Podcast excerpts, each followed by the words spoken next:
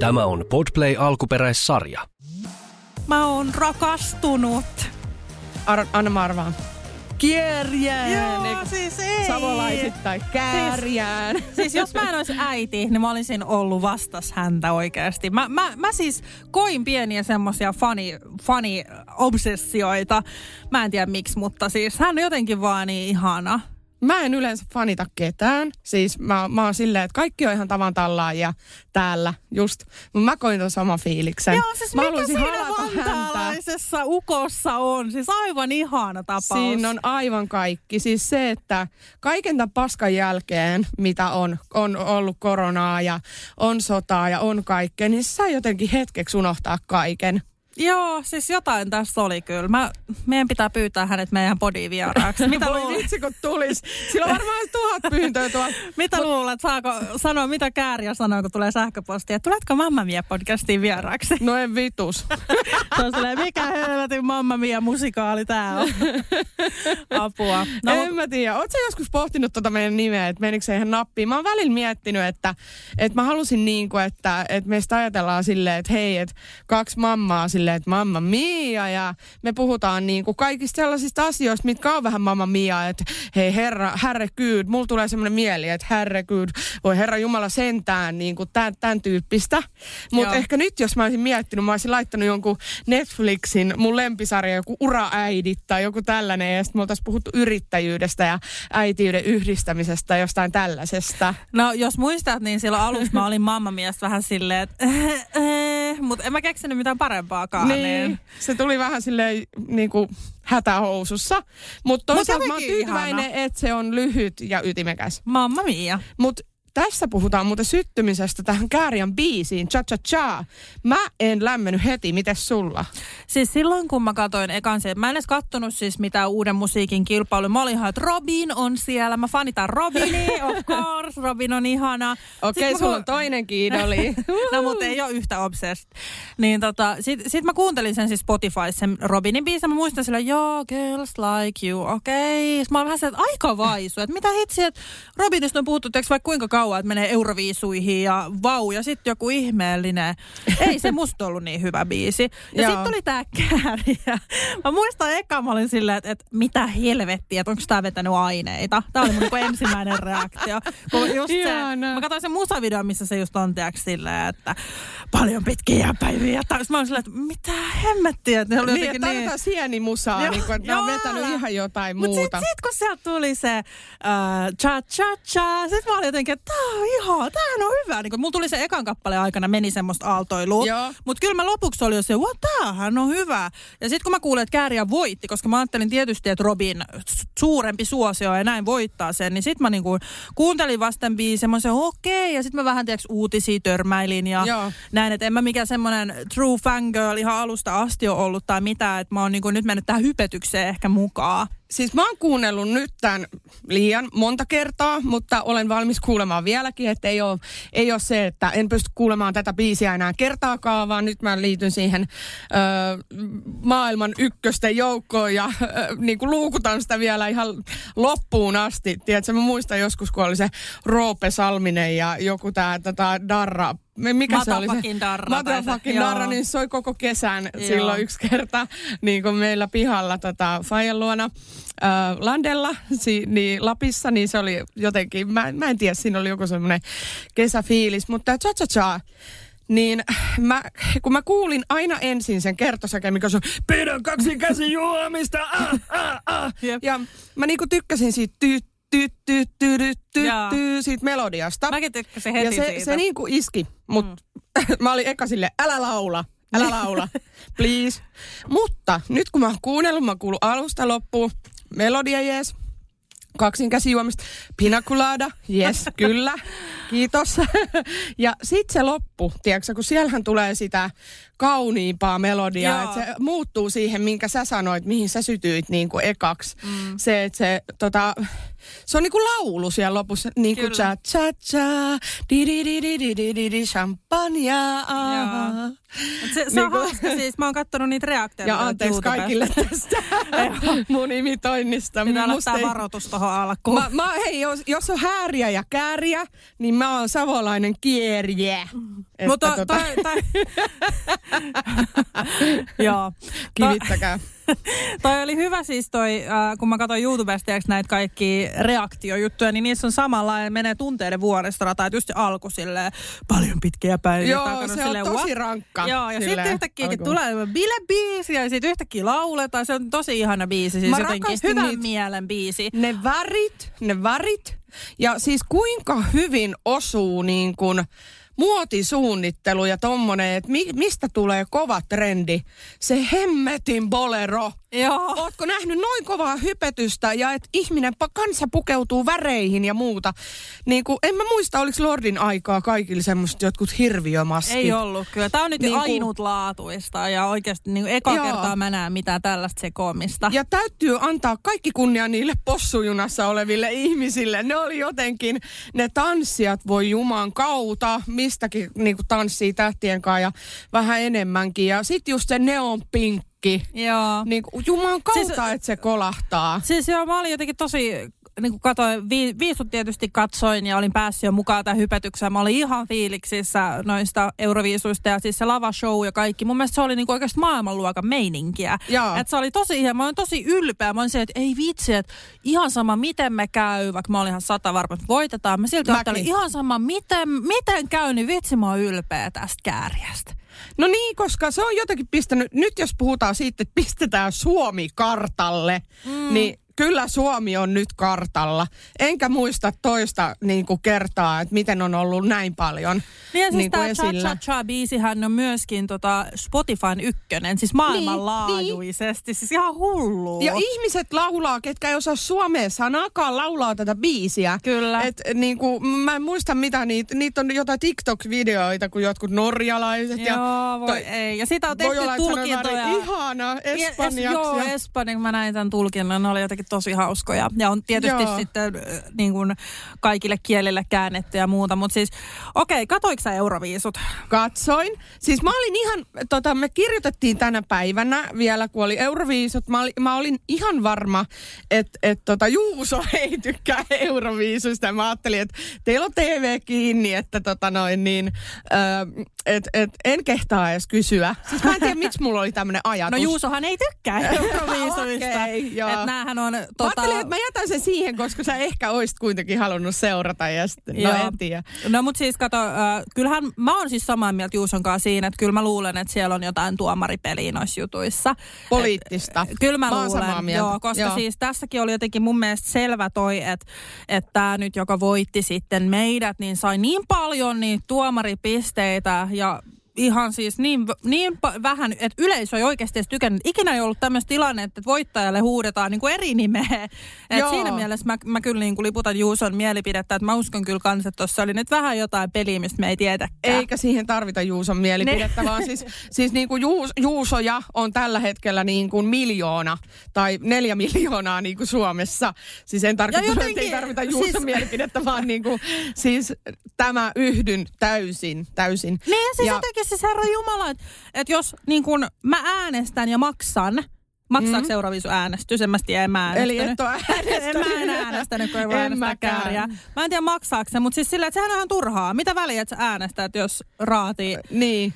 Kuitenkin ja voi. Ne tuli kuitenkin ensin. Niin. Joo, ja sitten kerätään ne rahat, että äänestäkää nyt sitä suosikkia. Niin kun. Siis jotenkin törkeetä. Joo. Mut, tämä on kuulemma tullut siis tämä Yle tuomariääni hommeli takaisin sen takia, että ei mieli, miten se olikaan jotenkin, että... Ei äänestä naapurimaita tai jotain. Joo, mutta siis kyllähän tämä tuomaristo äänestää niitä naapurimaita ja siellä on sitä licking ass-meininkiä. On ihan selkeästi. Mutta siis mä en halua antaa sellaista kuvaa, että olisi huono häviäjä. Häviö tuli ja pelin henki oli tämä, niin kuin just Käärijäkin sanoi mun mielestä hienosti, että siis peli on peliä ja sitten tässä on paljon muutakin tässä euroviisuissa kuin vaan se voitto. Ja hän on oikeasti niin kuin henkisesti ja kansan silmissä voittaja.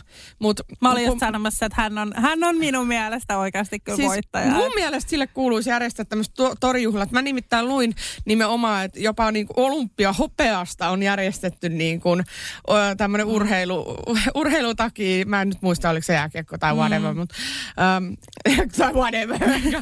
Mutta siis Käärijä ansaitsisi oman tällaisen juhlan. Ja itse asiassa Käärijälle oltiin järjestämässä. Mä en tiedä, että tänään se uutisen, mihin Käärijä oli sanonut, että hän ei halua, koska hän ei niitä voittanut. No niin, okei. Niin sille mä ymmärrän ton joo. Mutta silleen, että mua ärsyttää sitten tää taas niin suunnattomasti, koska hän oli kuitenkin yleisön, niin kuin se kello on väliä, niin voittaja. Ja sit mä en tiedä, mitä nämä raati. Ne varmaan kattois laulu ääntä ja tiedätkö kaikkea tällaista enemmän. Niin Loreen, no. Puhutaan hetki Loreenista. Mitä mieltä sä olit siitä esityksestä? No siis niin kuin hänestä. Hän no en mä siis ole millään lailla seurannut, mutta mä tiesin hänen yhden biisin, millä hän voitti aikaisemmin. Joo, se niin kuulosti samantapainen, varman päälle veti, ei mun mielestä mitään uutta. Kaunis nainen, hirveät kynnet. Ne kynnet oli aivan jäätävät. Siis, mä en ymmärrä, miksi ne liittyy niin vahvasti. Selkärankaa, tiiäks? Vaikka niin jotenkin tuli sellainen, ei niin kuin mun tyyli yhtään. Kaunottaresta oltiin tehty semmoinen niin kuin, no, mahdollisimman, no en mä saa sanoa tätä, mutta siis hän oli kaunis ruma niin kuin siinä esityksessä, että se oli jotenkin, ja mä en oikein saanut sitä viestiä perille, että kun siinä oli se tatuointi ja sinä ja minä ja vähän semmoista niin kuin rakkaus. Joo, mutta ei, siis sehän on ihan vitsi mut, silleen verrattuna Käärijän suosioon. Että siinäkin mielessä Käärijän olisi kyllä ehdottomasti pitänyt se voittaa. Toki lauluääni on Loreenilla niinku parempi, että kyllähän niinku Käärijällä on mun mielestä kans niinku hauska se esitys ja muuten niin kuin 100 kertaa parempi, mutta lauluääni ja taito ehkä kuitenkin niin, sitten Loreen vie sen niin kuin kaikki ne ääni, onhan ihan mielettömiä ne sen äänet, mitä hän päästää laulaessa, että onhan siinä on tosi paljon mun mielestä niin kuin enemmän sitten ehkä taitoa, minkä takia sitten varmaan raati, ellei nyt ole jotain sopujuttuja. Totta, siellä. Ja tätähän katsotaan niin kuin, että monet sanoo, että Euroviisu ei ole laulukilpailu, vaan siinä on niin kuin se on enemmän tämmöinen taiteellinen performanssi ja muuta, mutta sitten taas, että kuka katsoo sen milläkin tavalla. Mä oon täysin samaa mieltä sunkaan tosta, mutta mun mielestä niin kuin Käärijällä oli enemmän sitä viihdearvoa ja muuta. Mutta Loreenista täytyy sanoa se, että jos sä mietit Euroviisua, missä on kaikki muut maat niin kuin mukana, niin kyllä englannin kieli totta kai toimii. Ehkä vähän paremmin. Et mä en tiedä yhtään, koska mä olen suomenkielinen, että miltä suomen kieli kuulostaa muiden niin kuin korvissa. Et monet, mä en muista, mä oon jossain maassa ollut niin ihan turistina vaan ja ne on sanonut, että suomen kieli kuulostaa oudolta tai niinku rumalta. Joo. On sanottu näin, niin voiko se sitten kuulostaa jonkun korvaan semmoiselta ihan kamalalta rallatukselta? Mietin, että niinku englanniksi I love you ja sitten suomeksi sillä minä rakastan sinua. Minä rakastan sinua. Ja se on vähän sellainen, niinku, vähän niin kuin just saksan kielelläkin on semmoinen. Joo. Huutokieli niin kuin meidän korvaan yleensä. Niin. Et siinä on tavallaan se, mun mielestä hänellä oli etulyöntiasema myöskin siinä englannin kielessä. Mutta eka kerta, kun suomenkielinen biisi pärjäs oikeasti. Et siinä niin kuin yes, että paras sijoitus kyllä ehdottomasti niin kuin Lordin jälkeenhän tämä oli. Joo, kyllä. Yksi asia mua kiinnostaa. Saako tätä kuunnella nuoret tai niinku lapset? Ja voiko tämä olla niin kuin, että näitähän fanittaa niinku... Mä oon nähnyt sellaisen taaperodiskon, missä tanssitaan tätä laivalle jonkun Ville Vikingin tai mitä näitä Harri Hylkeen kanssa tai tämän tyyppistä. Niin, no joo. Niin oikein vai väärin? Mä tiedän, mihin sä pyrit. Siis joo, en mä välttämättä niinku haluisi, että mun lapset huutaa, että kaadan päälle niin champagnea tyylillä. Et siinä on vähän silleen, että mun mielestä se on aikuisten biisi ja ei niinku sanat, kaikki se muu sopii, mutta just ne sanat ehkä niin, en mä tiedä, ei se mun mielestä niinku lasten biisi ole, mutta ei se nyt ole niin vakavaa. Mutta kuitenkin sitten, että Mihin mä pyrin? Niin. Yritinkö mä saada 7 otsikkoa tällä aikaa vai? Vilma Karjalainen lausuu. Vilma Karjalainen. Nyt tulee joku uutinen dissaa Käärijä. Apua. Sitten mä saan kun vihaviestin Käärijältä. Mä itken itse. Joo, kato kaikki ilta. Vaan. Sut tähän vaan soppaa. Vilmasta kaikki niin kuin räävittömät uutiset meidän podille mainosta. Jee. Mut mä en anna yhtään siis, mitään. Ei elämä ei ole niin vakavaa oikeasti.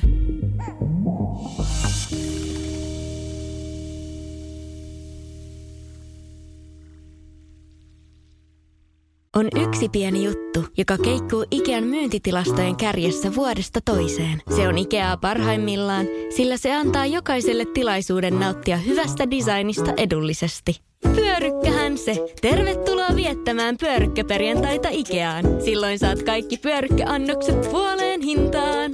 Ikea. Kotona käy kaikki. Pyörykkäperjantai!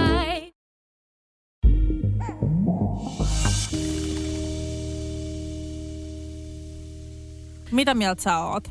No täysin samaa mieltä ja itse asiassa mulla on aika nasevia kommentteja tähän jaksoon. Nimittäin mä oon itse mielessäni miettinyt, mistä mä haluan puhua tänään, mikä mulle on päivän polttava puheenaihe.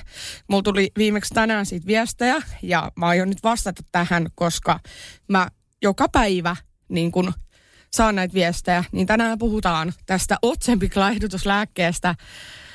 Mä otan odottaa, mä oon niin innoissani, mä kuulen koko tarinan. Mä haluun sanoa siitä vaan sen takia, että mä haluun tämän pois niin kun mun mielestä ja mä haluun, että se ei ole sitä pelkkää hypetystä, minkä kuvan tuolla saa, että tämä ihmelääke sinut laihduttaa ja näin. Joillain on voinut käydä niin, mutta mulla on eriävä mielipide, mutta euroviisut oli ja meni. Toivottavasti Käärijä jää siis nytten.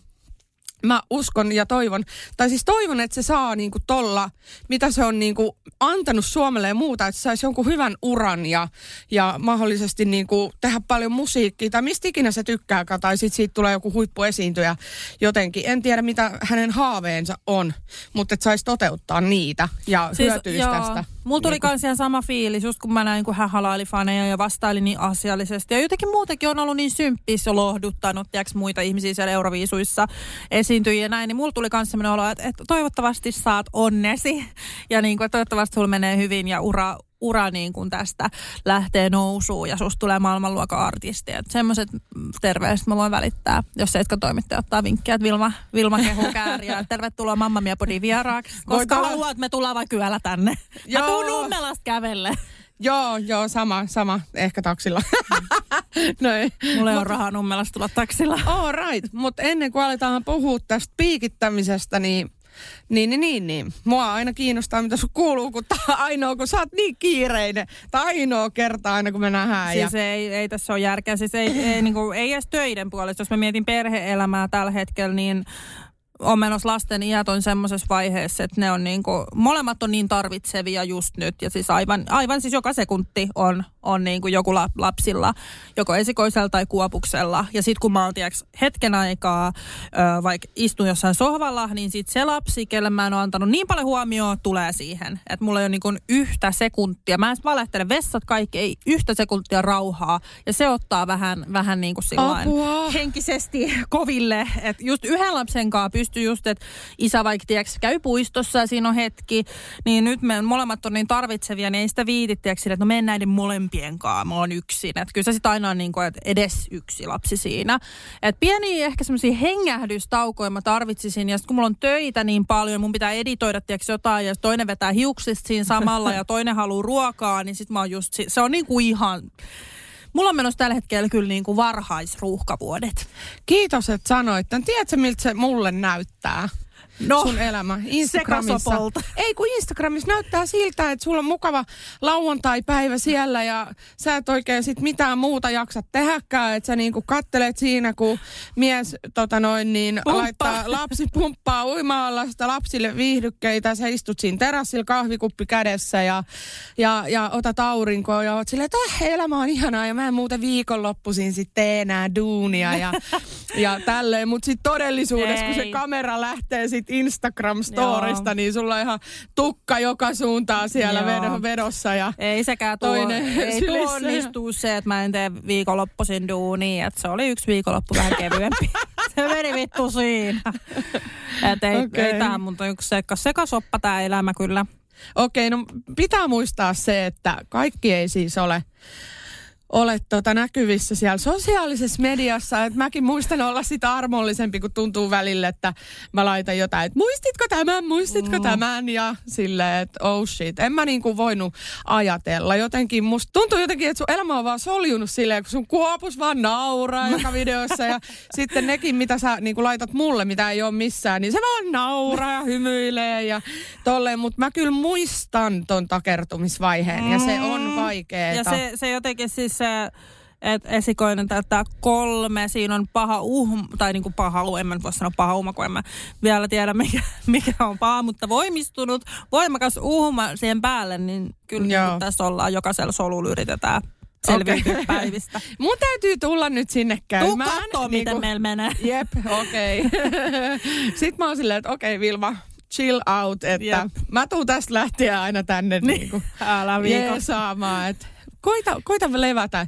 Ei mä nyt halua, että sä joudut minnekään pöpilään, niin kuin, että meillä tää podi loppuu. Et, mä oon täällä kuule, hei vähän lepäilemässä. Et, no ei saa noilla vitsailla, mutta joo.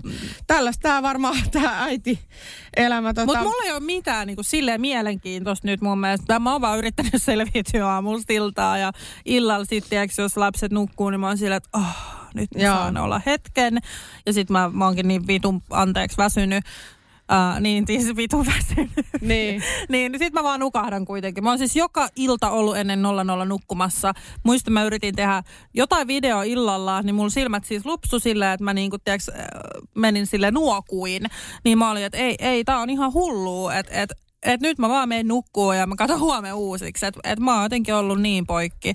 Mutta mä myös yritän nauttia, mä otan niitä hetkiä päivässä, että okei, tää aika on kuitenkin lyhyt, että nyt mä niinku oon lasten kaa ja just terassilla silloin oltiin vähän aikaa ja tämmöistä yhdessä. Ja mä koitan laittaa lapset kuitenkin etusijalle ja laittaa oman sen turhautumisen siihen, että kun ei saa sitä niinku hengitysaikaa, edes hengitysaikaa. Mutta siis kuitenkin, siis muutaman kuukauden päästähän molemmat lapset menee muutamaksi päiväksi hoitoon, että se on kyllä kohta lähellä se hengittäminen ja rauhassa työskentely. Et eniten just tällä hetkellä turhauttaa se työ ja se, että kun sitä ei saa tehdä siis oikeasti yhtä minuuttiakaan rauhassa, niin se on eniten se turhauttava. Ja silloin kun tulee se rauha, niin sä haluut, niin kun sun aivot ja koko mieli vaatii sitä, että hei sä pysähdyt nyt, etkä tee mitään. Niin, ja sit sä tiedät, että sun täytyy tehdä, että nyt mulla on tää ja tää, nyt kun kerrankin ei ole ne lapset ja tälleen, niin siis niin kun se on sitä kuormitusta. Joo, niin on. Ja mä oon huomannut sen just kun esikoinen on perhepäivähoitajalla muutaman päivän viikossa, niin just silloin kun kuopus sit nukkuu, niin silloinhan mun on, että nyt mulla on työaikaa niin kuin 2 tuntia, ehkä 3 tuntia. Sehän on ihan niin kuin tosi hyvää työaikaa, mutta sitten mun krappa on silleen, että pysähdy. Joo, niin sitten mä oon niin kuin vastaan. Mä oon jo yhdenkaan tolleen, ja siis esimerkiksi niin kuin tänäänkin päiväunilla mä olin silleen, että mulla on deadline, mulla on viikkoaikaa tehdä koulutehtävät, ja niissä ei jousta päivääkään. Ja mä olin 4 viikkoa niistä sairaana, ja silti mulla ei ole mitään armoa. No mercy. Niin mä olen nyt taas niin kuin tehtäillut niitä yölle ja tälleen, mutta siis mä oon aivan piipussa. Ja sit mulla on lauantai vielä tämmönen pihakirppis, aurinkokirppis, niin kun, mihin tulee Vuosaaren 30 000 ihmistä ostamaan niin kun, kaikki mun lapsen vaatteet, mitä mä oon niin kun, en ole raaskinut myydä. Siellä on oikeasti niin hyvää kamaa, ihan vauvasta asti. Mun pitää samalla nämä kaikki käydä läpi, hinnotella, laittaa koottain kaikkiin ryhmiin, pusseihin, miettiä kaikki myyntipöydät, rekit, kaikki. Ja perjantaina, kuule pitää olla 23.00 koulutehtävät niin kuin pinossa ja vinossa ja kaikki pitää olla palautettu. Ja sitten kun mä en hyväksy 1 enkä 2 arvosanaa, eli tässä valvotaan nyt yöt kyllä, mutta kai tästä aina jotenkin selvii. Sen jälkeen hengähdän. Mutta positiivisiin kuulumisiin tuntuu jotenkin, toi koulu on stressannut mua, niin mä oon tehnyt nyt päätöksen, että kesällä mulla on valitettavasti 1 kurssi, mutta mä niin kuin otan sen muuten niin kuin levon kannalta. Eli mä jaan sen niin kuin jonkun päivän ajalle, että mä teen joku 1-2 tuntia sitä pystyy tekemään sillä kevyesti, kun siinä on aikaa kuitenkin. Ja mä oon aika silleen niin kuin pystyn suoriutumaan vähän nopeammin kuin normaalisti. Niin kuin nytkin 4 viikossa 8 viikon näistä tehtävistä, toivottavasti. Niin Sitten mun lapsellehan on päiväkotipäätös tehty silleen, että se alkaisi tammikuussa ja mä haen syyskuussa tutkinto-opiskelijaksi kouluun. Eli mulla alkaisi niinku ensi vuoden alussa koulu, mikä mulla on... Jännittää! Mä en saanut sanoa loppuun, kun mun on pakko sanoa toi. Joo, niin. Niin siis me ollaan nyt tehty tämä päätös, että nyt se niin kun on sen aika ja tämä niin kun on pakko jotenkin jakaa järkevästi tätä arkea ja tämmöinen niin kuin turha sekoilu loppuun on myöskin lapselle parempi. Äiti ei ole väsynyt ja on ne tietyt rutiinit ja rytmit ja näin. Ja mun lapsi on kuitenkin silloin jo 3-vuotias. Eli kun hän tykkää niin paljon kerhosta, että mä en voi kuvitella, että hänellä olisi siellä päiväkodissa jotain niin kuin probleemaa. Joo. Eli tämä on pelkästään positiivinen asia. Oletko miettinyt, että jos sä et pääse kouluun, onko tällaista vaihtoehtoa olemassa? En kyllä, koska mulla on yli 4 keskiarvo. Siihen vaaditaan vähintään 3 ja opintopisteet pitäisi olla 55. Mulla on silloin, kun mä haen, niin 100. Okei, no niin.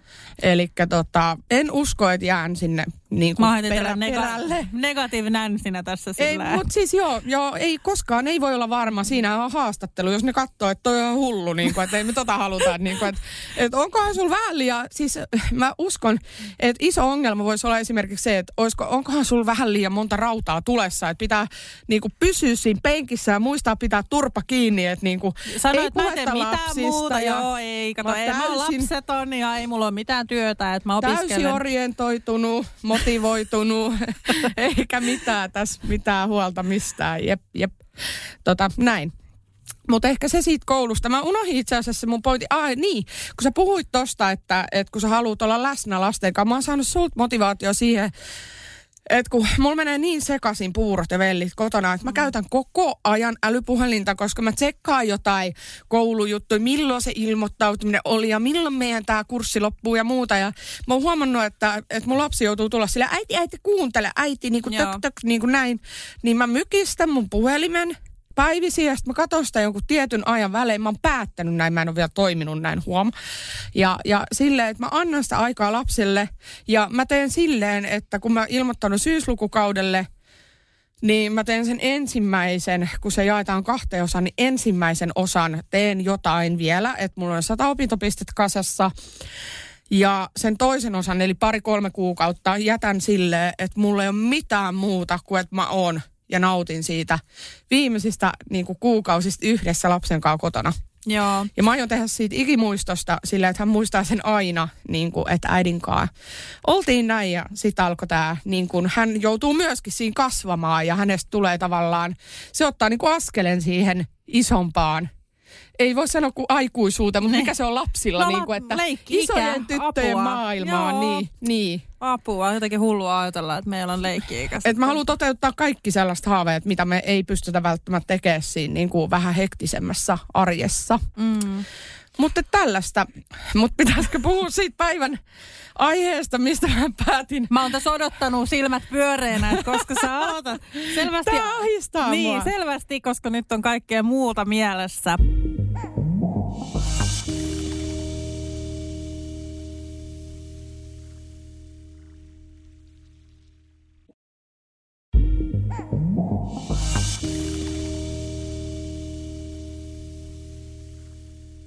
Mähän oon lukenut siis tästä laihdutuspiikistä vaikka ja missä. Se on oikeasti niin kuin tosi suuri semmoinen hehkutus jopa. Siis hehkutettu ollaan tätä piikkiä ja sitä lukee vaikka ja missä ja sanotaan, että hei, tosi helppo ratkaisu ja tää toimii ja laihduin 30 kiloa, 50 kiloa helposti ja nopeasti ja näin. Mä olin sun vierellä, kun sä otit tämän kokeiluun ja se oli mielenkiintoinen kokemus.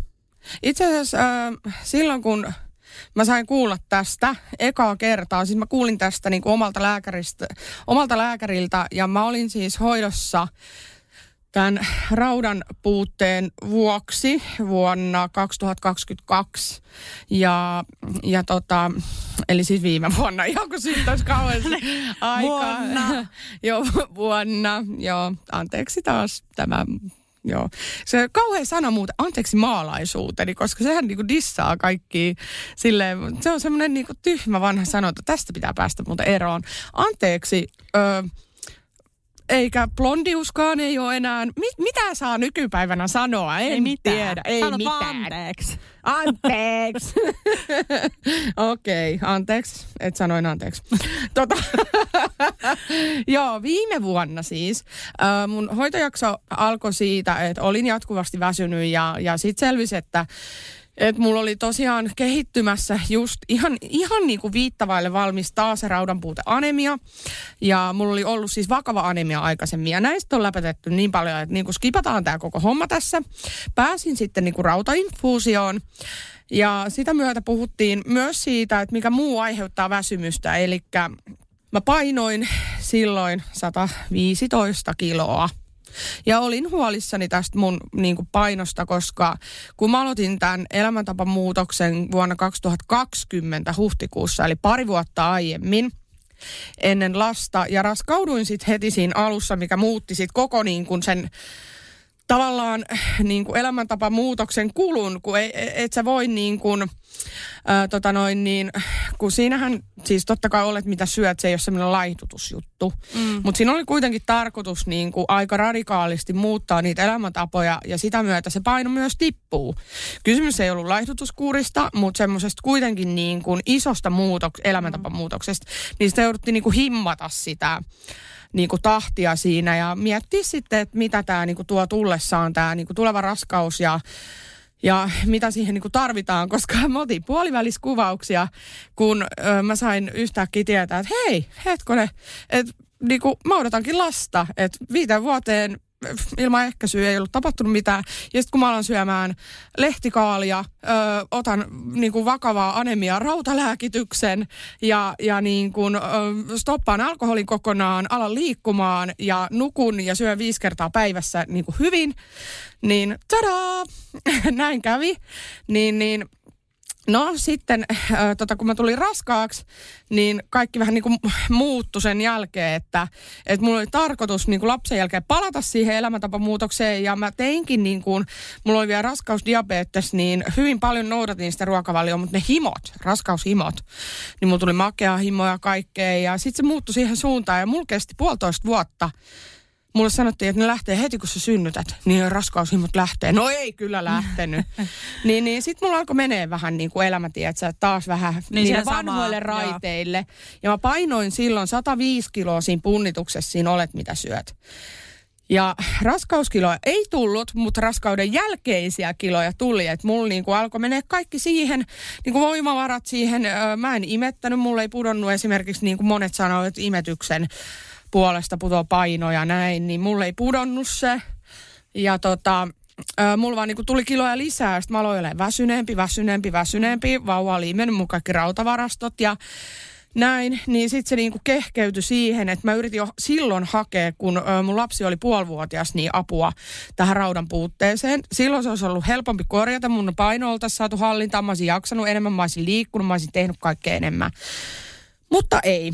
Niin sit mä sain apua tällöin vuonna 2022, kun mä hakeuduin viimeisen kerran silleen, että auta mua, pelasta mut, että mä oon kuolemassa, mä en jaksa enää hoitaa mun lasta ja mä itkin, mä muistan. Ja silloin mulle oli niinku kertynyt 10 kiloa lisää siitä, mikä se mun niinku lähtö oli. Se, mitä mä ajattelin, että tää on mun viho viimeinen piste niin kuin ikinä maailmassa, missä minä olen. Yli 100 kiloa ja vielä 5 kiloa niin kuin siitä 100:sesta yli silloin olet, mitä syöt ohjelmassa. Niin niistä vaan oltiin 115 kiloa. Mä sanoin sille lääkärille, että mä olen kuullut tämmönen 160-senttinen tappi. Mä oon 162 senttiä. Et nyt on kyllä niin kuin, tälle on tehtävä jotain. Ja se oli silleen, että joo, että ilman muuta, että hei, että mä en tiennyt, niin kuin, että tiedät sä, niin kuin, että on olemassa tällaisia niin kuin laihdutusta tukevia lääkkeitä. Sitten mä otin, no ei todellakaan, niin kuin, että me ei olla kuitenkaan missään Amerikassa, että mikä helvetin pilleri, niin kuin, että onko tämä joku vitsi vai... Ja sitten että ei, että ihan tällainen, että itse asiassa sopii hyvin tohon sulle, että mulla on ollut niinku raskausdiabeettisia ongelmia sokeriarvojen kanssa ja tälleen, niin se on tämmöinen vaikuttava aine tässä Ozempic-nimisessä lääkkeessä kuin semaglutidi. Ja tämähän tekee siis mä nyt luen vielä tämän, koska mä en muista tätä. Mä annoin haastattelun silloin ihan Iltalehteen, eli Henna Kalinainen sai takaisin aiemmin pudottamansa 20 kiloa. Nyt apuna pistoksena annettava laihdutuslääke. Niin tosiaan tämä semaglutidi, mitä se tekee, niin mä olin aivan silleen, että wow, okei. Okay. Lääke lisää ja normalisoi suolistohormoneja, joiden puute aiheuttaa, ettei olo tunnu koskaan täydeltä. Mm. Ja tähän mä yhdyn, koska mulla on esimerkiksi oli paljon semmoisia ongelmia, että rautalääke aiheutti ripulointia. Ja siis anemiaskin on se, että sul voi niin kuin suoliston kautta kaikki niin kuin ravintoaineet vähän niin kuin valuu vessanpönttöön. Että mulla oli B-vitamiinin puutetta, D-vitamiinin puutetta, raudan puutetta, pälä, näin, kaliumin puutetta ja kaikkea löytyi. Niin lääke muun muassa vähentää ruokahalua, hidastaa mahalaukun tyhjenemistä, eli että sulla on niin kuin koko aika vähän kylläisempi olo ja sitten, että sä pystyt syömään pienempiä annoksia kerralla. Lisää insuliinin vapautumista ja tasaa verensokeria pitkäkestoisesti. Ja vaikuttaa alentavasti myös verenpaineeseen, jos on verenpaineongelmia. Ja huom, tähän nyt, mä sanon tässä välissä, että jos joku ajattelee silleen, että mä en jaksa tällaista paskaa kuunnella, että ei pidä paikkaansa tai jotain, niin kuin, että nyt tässä hehkutetaan jotain niin kuin juttua, niin tämä tulee muuttumaan tämä tarina. Mulla on tästä nimittäin eriävä mielipide. Tämä kuulostaa hyvältä, eikö vaan? Ja helpolta. Joo. Ehkä. Että niin. Jos on pilleri, joka tämmöistä tekee. Joo, ja siis vielä korjaus. Siis mä luulin, että on joku ihme pilleri. Mutta kysymys on kerran viikossa pistettävästä laihdutuspiikistä. Eli se on semmoinen ihan pieni piikki. Niitä on niin kuin 0,4-0,8 millisiä semmosia piikkejä, mitkä sä voit pistää vatsaan tai reiteen. Mä en muista niitä muita paikkoja, mutta ne on ne niinku yleisimmät paikat. Ja se viikon niinku annos, mitä nostetaan siis niinku asteittain, niin riittää sulle koko viikoksi niinku toimimaan tolla tavalla. Mutta silloin tää homma ei ollut niinku räjähtänyt käsistä. Elikkä mäkin olin silleen, että wow, ja niinku olin innossa, niin mä en tietenkään niinku, en mä ajatellut, enkä ottanut sitä sillä niinku idealla, että nyt mä kuule, saan tällaisen salaisen ihmeellisen lääkkeen, ja mä laihdun, eikä tarvitse tehdä yhtään mitään. Se ei ollut se juttu, ja tässä on se, että tätähän ei kuulu määrätä mitenkään kepein perustein sillä tavalla, että tässä tarvitsisi olla koko aika lääkärin valvonnassa. Sulla pitää olla kontrollit, sun pitää käydä läpi sitä, miten syödään, miten eletään sen lääkkeen kanssa ja niin kuin näin. Että se ei ole semmoinen, että piikitä vaan ja istu siellä sohvalla, katsoo sitä Netflixiä ja vedä sipsiä entiseen malliin, että laihdut kuitenkin. Että se ei ole niinku tällaista, että sen takia siihen tarvii niinku hyvän lääkärin, eikä sellaisen vaan, joka kirjoittaa sen sulle ja sanoo, että hei, tolla laihdut, että muista syödä pieniä annoksia muutaman kerran päivässä ja pärjäile silleen. Että mullakin oli niinku se, keneltä mä tämän reseptin sain, niin hän oli siis erikoistunut tähän raudan puutteeseen. Ja hän kertoi mulle tästä lääkkeestä ja sanoi, että aloita se sen jälkeen, kun olet saanut sen rautainfuusion. Mä en malttanut edes odottaa, kun mä olin niin innoissani, niin kun mä siis liityin tähän Otsenpik-ryhmään Facebookissa, missä ihmiset kertoo niiden tarinoita. Se on tyyli silleen, että 4 kuukaudessa 20 kiloa. Apua, toi kuulostaa niin vaaralliselta. Älä. Ja huonolta myöskin jollain lailla. Jep. Ja mä voin sanoa, että niin kun en kehtaa edes sanoa paljon painan nykyään, ja ei tarvitse ottaa tätä kirjaimellisesti, mutta se määrä, minkä mä laihduin, niistä tuli tuplana takaisin. Eli siitä voi niinku laskea jotain. Että niin, että siis mä täytyy sanoa, että Mitä tapahtui sen jälkeen, kun sä sait ekan kerran sen piikin? Mitä niinku sitten, tuntuuko se miltään? Joo, eli mulla on niinku selvä selitys, että mikä siihen meni niinku oikeastaan pieleen. Ja siis se on se, että se vei multa niinku kokonaan sen ruokahalun. Eli kun mä elin hektistä arkea, mulla lapsi oli siinä iässä, tiedätkö tämä just ennen 2 vuotta, 2022 keväällä, niin mun lapsi on ollut silloin 1,5-vuotias. Se oli sellaista aikaa, että oli niinku just sen ikäinen lapsi. Juoksi kaikkialle autoalle. Niin, se autoalle, sit se ei vielä ymmärrä kuitenkaan oikein, mitä sä yrität sanoa. Sit eikä se hakkaa, puree, joo, repii hiuksia ja niinku, tiiäksä, tekee kaikkea niinku tuhmaa ja vaarallista ja sellaista, että se niinku oli semmoista hermot kireellä aikaa ja vähän semmoista selviytymistä, lukiuttuu vessaan ja milloin oli joku veitsi kädessä tai jotain, vaikka olisi kuinka niinku laittanut jo kämpän niinku ok, mutta yhden kerran jotain unohtuu jonnekin. Joo. Siis tämmöisiä jatkuvia vaaratilanteita ja hermojen kiristelyä ja sellaista, niin mä havahduin aina siihen, että kun mulla on vielä tänäkin päivänä se ongelma, että mä en aloita aamiaista mun lapsenkaan, vaan mä syön aina silloin niinä hetkinä, kun mä saan olla rauhassa. Eli yleensä ekan aterian silloin, kun hän nukkuu päiväunet. Joo, ja liian myöhään.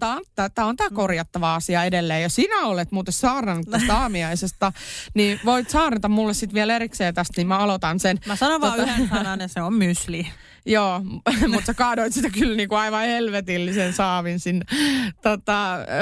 Joo, mä tykkään siitä granolasta, by the way, mikä on vähän semmoista hunajalla uunissa tehty niitä kaikkia erilaisia juttuja. Mutta whatever, niin mä en siis syö nyt, kun mä otin tätä lääkettä. Niin mieti, minkälaiseen tilaan sun keho menee, jos sun nääntunne katoo kokonaan.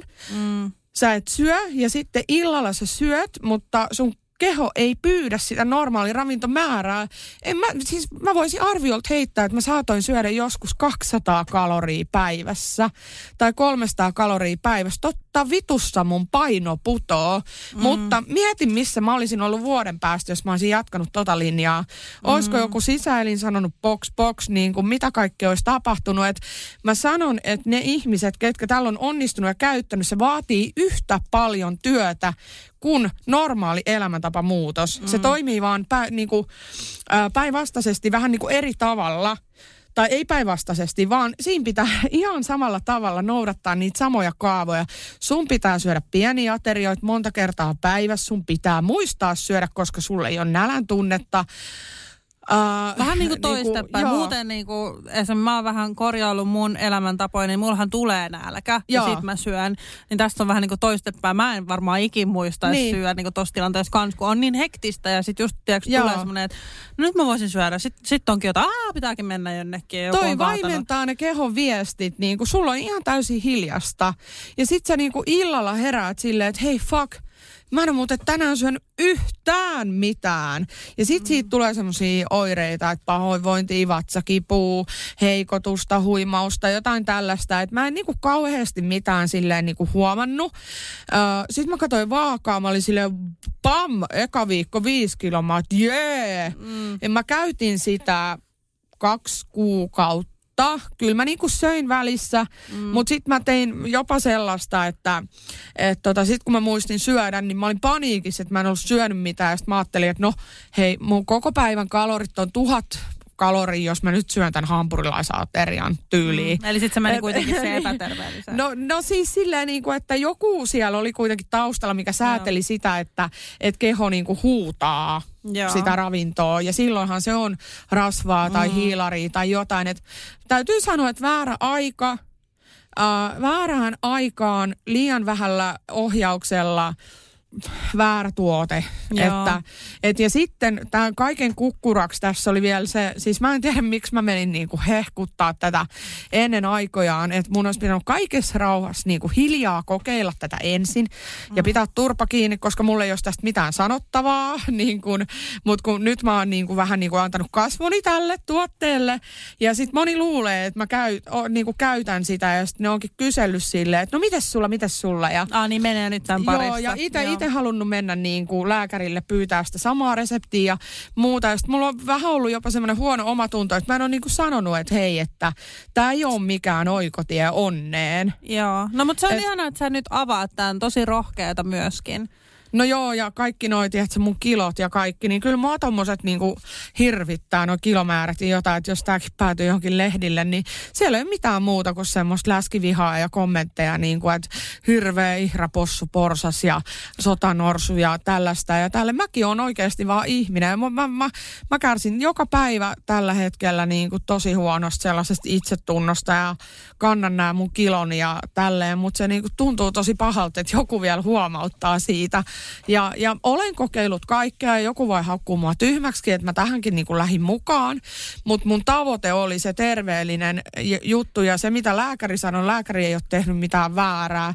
Hän sanoi, että sä niin kuin joudut näkemään tässä vaivaa ja jos et sä tee näitä asioita, niin tää ei myöskään niin kuin tee sitten yhtään mitään, että tämä ei ole mikään. Ja siis sehän on fakta, että et niin kauan kun periaatteessa odottaa sitä aloitusta, niin niin kauan vaikeammaksi se myös tulee. Ja siitä kasvaa sellainen niin kuin muuri sellainen. Joo. Ja sit kun sanotaan vaan, että no lähet kävelee ja kävelet ton verran. Joo. Ja syöt sit ton verran ja näin, niin se ei ole niin kuin noin helppoa todellakaan.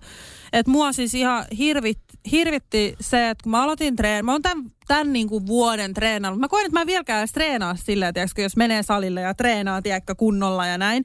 Vaan mä koen, että mä oon niin kuin vieläkin ihan alkutekijöissä. Ja mulla on kuitenkin aika monta treeniä takana. Että se on ihan saatanan pitkä prosessi, jos on niin kuin periaatteessa ollut vuosia siinä, että ei ole tehnyt. Ja sekin, siis se tuntuu ihan vitun paskalta suoraan sanottuna, kun sä meet just salille ja sit sä niin kuin et tyyli edes painoi pysty, vaan omalla keholla yrität jotain, tiiäks, vähän. Et se on niinku ihan, se ei ole niin helppoa, että lähtee vaan kävelemään tosta noin. On joo, varmaan ei. Siis totuus on joo, että jos lähtee kävelemään, kyllähän se auttaa, mutta siinä on paljon muutakin. Jo, se on mielen kanssa, on se suurin työ. Mä sanon, että esimerkiksi nyt niin kun mulla ei mahu ne treenivaatteet päälle, mitkä on ennen mahtunut. Mä joudun aloittaa siitä, että mä tilaan uudet kaikki urheiluvaatteet tyyliin itselle, niin sitkin mulla on semmoinen olo, että mitä vittua taas. Niin kuin, mulla on jo 5 niin kuin vanhemmat kaapissa ja niin kuin, yksi on sitä kokoa, toinen on tota kokoa, toinen tota kokoa. Ja sit kun sä puet ne eka kertaa päälle, se ahdistus, sulla tulee niin kuin itku oikeesti, että vitsi. Niin kuin, nyt mä tiedän, että mulla on hyvät kengät, joo, näillä mä pääsen kävelemään. Mutta mitä sitten? Sitten puuttuu sitä ja tätä ja tota, että mä tuntisin itteni niin kuin hyväksi. Pelkästään se niinku pukeutumisahdistus ja sitten vielä se niinku, kuinka huono kunto sulla on niinku aluksi. Tähän lisättynä vielä tämä mun keuhkojen kunto, mikä muakin ahdistaa niinku sekin vielä. Sitten se henkinen työ, siis sehän on se suurin. Niinku se ekan kerran lähteminen ja sen työstäminen ja se niinku oma, niinku, että uskaltaa katsoa sinne peiliin ja myöntää, että mä oon nyt tällainen ja mun pitäisi rakastaa itteeni. Niinpä. Niin tämä aiheuttaa sellaista niinku ahdistusta, mutta tässä mä haluan nyt tässä jaksossa painottaa, koska me ollaan puhuttu paljon siitä, että ei mitään laihdutuksia ja niinku nämä tämmöiset niinku valmennukset, missä haetaan täydellisiä pakaroita, niin se on ehkä semmoista toksista ajattelua. Niin mä haluan painottaa sen, että mun mielestä esimerkiksi niinku painon pudotus ja laihdutus ei ole sama asia. Että mä en ikinä enää yritä laihduttaa. Tämä oli mun tämmöinen epäonnistunut kokeilu. Mä en tyrmää tätä lääkettä. Sitä ihmiset, jotkut tarvii sitä esimerkiksi kakkostyypin diabeteksen takia, että niillä hoitotasapaino ei ole tarpeeksi hyvässä kuosissa pelkästään. Yhdellä lääkityksellä ne tarvii tämän vielä siihen. Ja nythän tässä trendilääkkeessä kävi vielä sillä tavalla, että tätä käytettiin liikaa pelkästään tähän painonpudotukseen, jolloin nämä sitä enemmän tarvitsevat niin kuin jäi nuolemaan näppejään ja on jopa joutunut niin kuin pulaan sen takia. Niin mulle ei ikinä riittäisi niin kuin sielu ostaa tätä tuotetta pelkästään sen takia, että mä voisin laihtua nopeasti. Niin. Et siksi mä oon niin kuin haudannut tämän koko idean ja mulla on summa summarum tästä vielä, tästä niin kuin laihdutuspiikistä, niin sellainen kokemus, että jos sitä käyttää lyhyen aikaa, sehän on suositeltava vuodeksi tai jopa 8 vuodeksi. Että siinä sisäistää ne kaikki uudet elintavat, elämäntavat ja oppii syömään tiettyjä ruoka-aineita, keho tottuu siihen ja aineenvaihdunta muuttuu, sun metaboliikka niin kuin muuttuu sun kehossa ja niitä hyviä suolistohormoneja tulee, ne ei tule kuukaudesta, ne ei tule 2 kuukaudesta. kuukaudessa ja näin, niin lyhyellä aikavälillä tulet saamaan todennäköisesti tämän kaiken tuplana takaisin. Tämä on mun kokemus, mutta painotan, että puhutaan vaan mun kokemuksesta.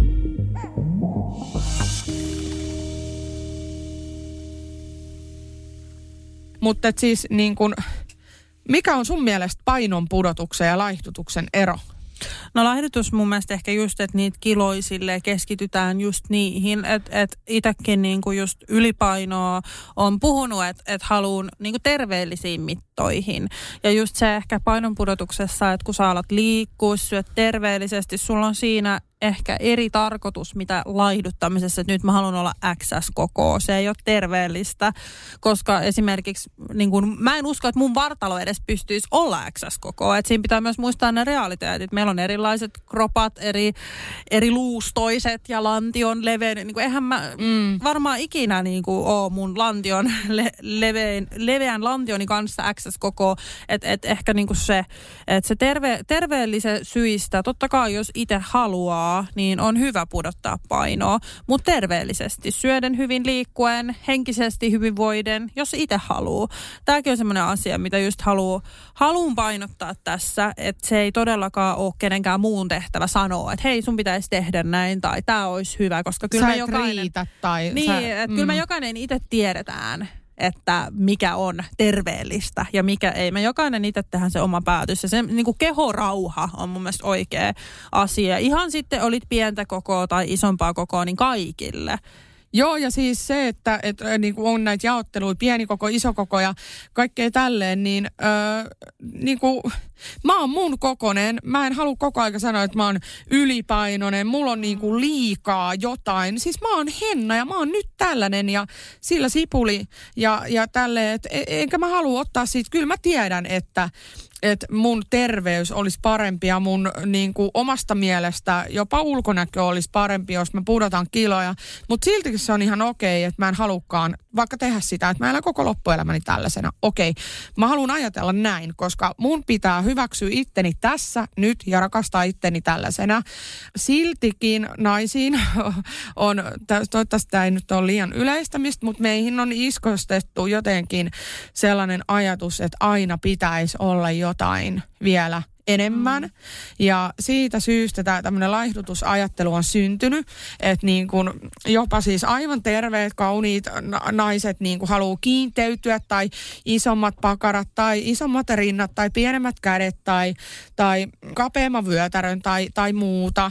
Mutta mä sanoin, että niin kuin laihdutuksen ja painonpudotuksen ero on kyllä se, että painoahan voi pudottaa täysin niin kuin terveellä ajattelumallilla. Eli siis sähän voit vähentää ruokavaliosta, jos sä koet, että sä syöt liikaa jotain. Tai jos sä vaikka iltaherkuttelua. Niin, herkuttelu. Että sä voit päättää, että mä et niin kuin vähennän karkinsyöntiä tai lisään kävelenkin töihin tai pyöräilen töihin vaikka jonkun matkan sijaan ja näin, niin siis tämmöinenhän pudottaa painoa, kun sun niin kuin se ruokasuhteessa liikuntaa ja kaikki tällainen niin kuin muuttuu.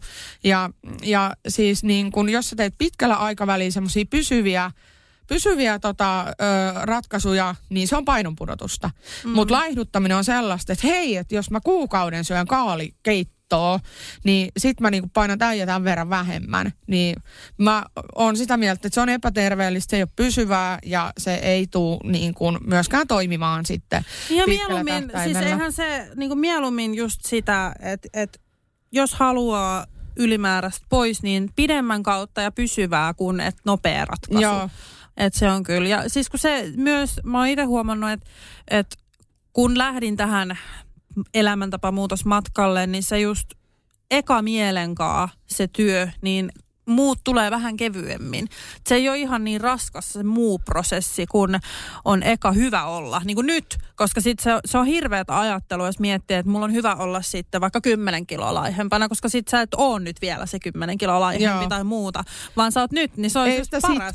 Sitä sitku-ajattelua enää, koska silloin ihminen on onneton. Niinpä. Se ei niinku osaa olla tässä päivässä. Ja mun täytyy sanoa, että siis mulla on totta kai, niinku, kun mulla on tullut just se möykky, että kiloja on tullut jo niin paljon, paljon, että mun matka siihen, että mä ajattelen, että kun mä inhoan tällaistakin kuin painoindeksi, niin mun matka siihen, että mut luokitellaan normaalipainoiseksi on jo useita kymmeniä kiloja. Niin se, ei ole kovin kannustavaa sillä tavalla, että hei, että sinä olet normaali ihminen, Henna, sitten kun olet laihtunut 30 kiloa ja niin kuin sillä tavalla, että kyllä mä niin kuin... Täytyy sanoa, että siis tämä on jännä juttu ja omituista, mutta tämmöinen niin kuin ajattelu ja ahdistus siitä omasta painosta lisää ruokahalua tietyllä tavalla. Että joskus haluaa sulkeutua sellaiseen omaan kuplaan ja syöminen on jopa niin kuin semmoinen guilty pleasure, niin kuin, että et siis sä niin kuin lääkitset itseäsi sillä, mikä on just se, mikä on täysin. Ja tässä en sano väärin, koska tämä on sitä syömishäiriöajattelua, että ajatellaan, että joku syöminen on oikein tai väärin, vaan joku siinä on tämmöinen tunne taustalla, mitä pitäisi niin kuin käsitellä ja just niin kuin näin, että olen pinteessä, sanotaan näin. Mutta mulla ehdottomasti, mikä tässä nyt on, numero 1, mulla on nämä lapsentekohaaveet, sitten mulla on haaveena kuitenkin tämä, että mä jaksaisin arjessa mun lapsen kanssa, niin mulla niin kuin nämä ulkonäkö tämmöiset keskeiset ajattelut, ne on siellä pisimmällä niin kuin siellä takana. Et se ei motivoi mua siihen, että mä alkaisin liikkumaan tai syömään paremmin, vaan mua motivoi se, että mä saisin paremmat yöunet, jaksaisin paremmin arjessa, pystyisin suorittaa työtä, koulua ja lapsenhoitoa, selviytyisin 2 lapsen kanssa ja olisin vielä pirteä ja iloinen partneri, koska tämähän ei sit pidä paikkaansa. Et silloin kun sä oot väsynyt ja muuta, niin sä oot äreä kuin perseeseen ammuttu karhu ja kukas muu siitä kärsii kuin niin puoliso, niin nämä on semmoisia goalseja mulle, minkä takia mä haluan olla jossain painossa sillä tavalla, mä en tiedä mikä se on ja onko se siitä painosta vai se olotila, minkä mä saavutan niin kun lisäämällä liikuntaa, nukkumalla paremmin ja syömällä. Nämä on ne mun niin kun tavoitteet. Mä oon nyt itse asiassa löytänyt sellaisen hyvän keinon, millä mä alan vähän tutkia tätä niin kuin omaa kehoa ja niin kuin tällaista, että mä unohdan nyt kaikki tällaiset niin kuin, että joku laihdutuspiikki voisi auttaa, jos sitä käyttää 2 vuotta tai että muista syödä 5 kertaa päivässä ja mennä 10:ltä nukkumaan, koska ei nääkään välttämättä aina toimi. Sitten siinä kiireisessä sarjassa täällä mä haluan tutkia omaa hormonitoimintaa, sen luonnollistaa. Että miten mun keho toimii, mitä se tarvitsee enemmän ja niinku kuunnella sitä ja sitten näissä arjessa tällaisia just hetkiä, että mä pysähdyn, koska mä huomaan, että kaikki älylaitteet, kaikki tää hektisyys muu kuormittaa mua. Mä alan vähentää näitä ja se on se mun juttu, millä mä uskon, että kaikki alkaa toimia, koska ihan viimeisenä kirsikkana kakuun päälle mä huomaan, että mun kuukautiset on alkanut niinku paranemaan. Eli jotain kävi tässä mun sairastumisessa. Mä pääsin lääkäriin, mä pääsin hyvään hoitoon, mut nesteytettiin. Mä sain kaikkia vitskuja, kaikki veriarvot katsottiin ja tälleen. Niin mulla on tullut siis sellaiset menkat, kun mulla oli niinku teininä. Semmoiset niinku oikein runsaat, ei kauheasti mitään PMS-oireita, ei pahaa oloa, ei niinku hirveitä kipuja, vaan jotenkin semmoinen tosi voimaantunut ja naisellinen ja ihana hedelmällinen olo. Nyt ja se tapahtuu siis, kohta. Jep, mulla on niinku semmoinen olo, että nyt on niinku joku palanen, semmoinen intuitio, että nyt on joku palanen loksahtanut kohdalle. Ja mulla ei nyt ole silleen, että mun on pakko tulla raskaaksi, mä haluan nyt sen lapsen, vaan mä haluan vaan, että mun keho niin kuin tokenisi ja paranisi ja elpyisi, koska mä täytän huomenna, tää tulee perjantaina, nyt on maanantai, mutta mä täytän huomenna 34 vuotta. Kyllä. Ja kun vitsi, mun pitää tarkistaa, oliko se 34 vai 35? Mä oon tähän loppuun ottanut tällaisen Hennan 34 vai 35, mä itsekin mietin tätä samaa. Pienen kysymysmuistelun sulle. Noniin. Ja mä haluan eka sanoa, että hyvää syntymäpäivää, me ei nähdä huomenna. Kiitos. Ja sä saat sun lahjan 1. perjantai kesäkuuta. Oh yeah. Arvaatko, mitä se on mahdollisesti? 1. kesäkuuta. 1. perjantai kesäkuussa. No sä viet mut jonnekin raidaamaan. Joo, sä saat vaan sen, jos suostut tähän. Palataan tähän myöhemmin. Okei. Mut haluan sanoa hyvää synttäriä ja mulla on 3 polttavaa kysymystä nyt. Oliko se 34 vai 35? 34. 34. Noniin, eli nyt sä saat vuoden. Eikö me olla Juuson kanssa sama ikäisiä ja en tiedä, ei mene sama ikäisiä, mutta sama horoskooppi ja sun tyttären kanssa myös. Joo, kyllä. Kaikki ootte härkiä. Härkätiimi vastaan Vilma. Niin, no mullakin on kyllä noin sarvet tuolla päästä. Oinas kun on. Yeah. No mut joo, okei, 3 kysymystä. Henna, 34 vuotta. Sulla on jo niinku, sulla on elämän kokemusta jo jonkun verran. No ehkä. Sä oot 34 vuotta elänyt. Elämänkoulu. Kyllä. Niin, no mut hei, kohta sulla on tutkinto. Joo. Vähän kevennystä. IT-tradenomi, pakko kertoa joillekin. 3 kysymystä. Joo. Mitä sä sanoisit nyt itsellesi, jos sä olisit teininä, nyt näiden kaikkien elämänvuosien varrelta? Eli sanotaan, että jos on nyt joku nuori henkilö. Ai mitä mä sanoisin? Tää on tosi yksinkertainen. Tää on helpoin. Vain näistä. 1 lause. Tai siis 2 sanaa. Ja pakko kiroilla. Vittu nauti! Älä, voi siis vitsi, mitä hyvä. Ei huoli, ei laskui, ei mitään, tiiäksä. Ja ihan vitu sama, jos joku niinku on susta jotain mieltä. Mee eteenpäin, vaan aina kavereit löytyy, kaikkea löytyy. Niinku, sä voit mennä ihan mihin vaan ja tehdä ihan mitä vaan. Kunhan muistat käydä sitä kouluun myös. Niin, nauti. Ihanaa. No niin, nyt nuoret, kuunnelkaa. Me ollaan täällä ikäloppuun. Älä mieti mitään, älä kelaa liikaa. Sulla on niin paljon aikaa. No, mä mietin vieläkin 34-vuotiaan, koska mulla on kuitenkin niin kuin, vanhempi mies ja kaikkea. Meillä on melkein 20 vuotta ikäraja. No kyllähän mä mietin, että mulla on 20 vuotta vielä aikaa olla tossa samassa pisteessä. Niin. Ja mun mielestä mun mies on tosi nuorekas ja kaikkea. Niin kelaa, niin, kun sä oot 16 lopu. Tai 20 tai jotain, niin ei pidä murehtia liikaa, kun sulla on niin kauan aikaa vielä kelaa niitä juttuja. Mä en kestä. Niin ihana vastaus. Ja niin totta oikeasti. Mäkin on kuitenkin kohta 30. Joo. Hirveet. Ei, mut hei, 30-vuotiaat. Siisti, wow. Niistä tulee villit. Joo. Sitten otetaan Mamma Mia, joku tämmönen, että meidän podin kuuntelijat saa tulla Vilman bileisiin. Ai kaikille avoin kutsu Vilma 30 apua. Kaikkien pitää tuoda lahjoja. Kaikki at Temptation Island Jodelista sinne. Apua. Mieti, mitä kivaa mulla olisi. Olisi ihan sikakivaa. Kiitos kaikille. Joo. No mutta toi oli 1. Sitten seuraava kysymys on, tää voi olla raffi, tää voi olla raju, mutta hei, me ollaan rehellinen podcast. Onko joku asia, mitä sä kadut sun menneisyydessä? Se, että mä en tavannut Jarkkoa aikaisemmin. Mä olisin halunnut perustaa tämän perheen jo 10 vuotta sitten ja niin kuin, halunnut rakastua ja halunnut yhteisiä vuosia lisää. Niin kuin, että tuntuu jotenkin, että vaikka niin kuin me ollaan hautaan asti yhdessä, niin meillä on ollut liian lyhyt yhteinen matka jotenkin. Mä niin kuin koen, että hän on mun sielun kumppani ja en mä tiedä. Jotenkin mä pelkään sitä vanhenemista ja sitä, että jotenkin se soihtu sammuu ja me ollaan jossain kiikkustuolissa ja kumpikaan ei muista mitään. Ja, no en mä tiedä. Jotenkin ehkä haluaisin pidemmän niin kuin tämän alkutaipaleen meille ja... mitä mä kadun? Ei tarvi suoraan sanoa, mutta ehkä vähän jotain, jos siis on, en tiedä. Mä en esimerkiksi kadu tätä mun avioliittoa. Et se oli ihan, mä tiedän, että sä vihjailit jotenkin siihen suuntaan, mutta siis en yhtään. Kaikki respect Antille, se oli ihan hauska kokeilu. Joo, mutta ehkä mitä mä kadun? Se, että jos mä oon matkan varrella satuttanut jotain ihmisiä, että mä niin kun, mun on vaikea muistella oikeastaan niitä mun vaikeitakin nuoruusvuosia, mutta mä oon saanut siis ja lukenut jostain foorumeilta, että mä oon ollut tosi ilkeä ja jotenkin sellainen, niin jos niin kun, mulla on ollut ehkä jotain issues niin kun ittenikaan, mutta jos mä oon ollut semmoinen niin kun, diiva tai inhottava tai ilkeä tai muuta, niin se on kaikkea, mitä mä en oo. Ja mua satuttaa se, että mä oon satuttanut ihmisiä. Ja mä olen myöskin ollut, siis tiedän, että oon satuttanut myös tällaisissa ihmissuhdeasioissa.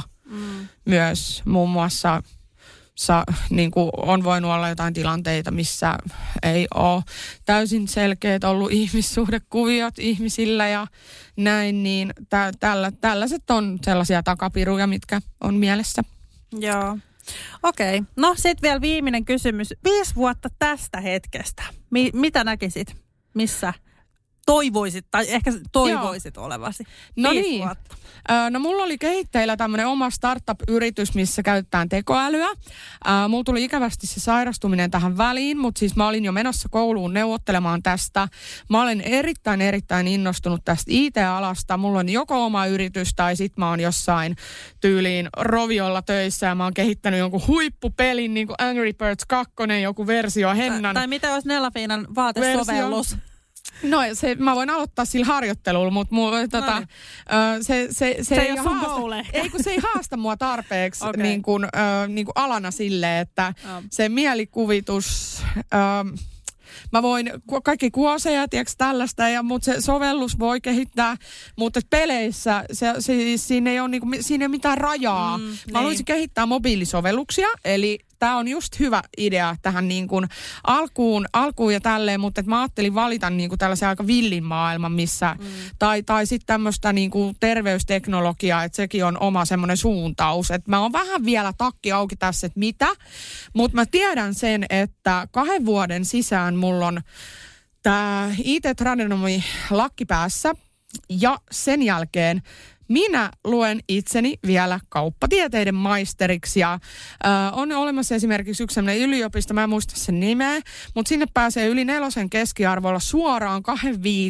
vuoden tähän maisteritutkintoon, missä sä saat sitten sen ekonomi-tittelin, mikä on mulle aika kova, koska meidän suvussa ei yhtäkään korkeakoulutettua ihmistä tai silleen niin kuin mitään yliopistoa käynyttä tai muuta, mitä ainakaan niin kuin läheltä, mitä mä muistan. Taisi jotenkin mulle semmoinen, siis oma semmoinen goal. Ja sit mä haluun, että mulla on joko se oma huippuyritys, minkä mä myyn sit 1 miljoonalle jonnekin Amerikkaan, Kiinaan tai jonnekin sen mobiilisovelluksen. Tai sit mulla on tämmönen startup-yritys ja mä oon kehittämässä jotain tekoälykakkosta vielä, niin kuin, koska tämähän on nyt tää multihuipentuma. Tää on vasta alkuun mitä nyt on. Ja mä käytän tätä tekoälyä niin kuin tosi paljon. Joo. En mihinkään koulutehtävien plagiointiin tai niinku lunttaamiseen, vaan siis se on todella monipuolinen ja jännittävä. Niin sanotaan näin, että tällä jutulla akselilla pyöritään. Sen lisäksi meillä on toki tämä radio-ohjelma. Sitten oma radio-ohjelma tai jopa oma radiokanava täällä PowerMedialla. Sitten meillä on 2 podcastia ja mulla on 2 tai 3 lasta. Että se yksi tulee sitten vaan hingossa vielä. Ihana, mä just mietin, että sä olette puhunut niin kuin maks 2. Joo. Kenen kanssa teette 3? Jarkon tietenkin, mutta se ei vaan tiedä siitä. No niin, okei. Mutta tällaista, eikö se ole ihanaa? Siis ihania suunnitelmia, kyllä. Joo, kiitos kun kysyit. Ja paljon onnea vielä. Kiitos.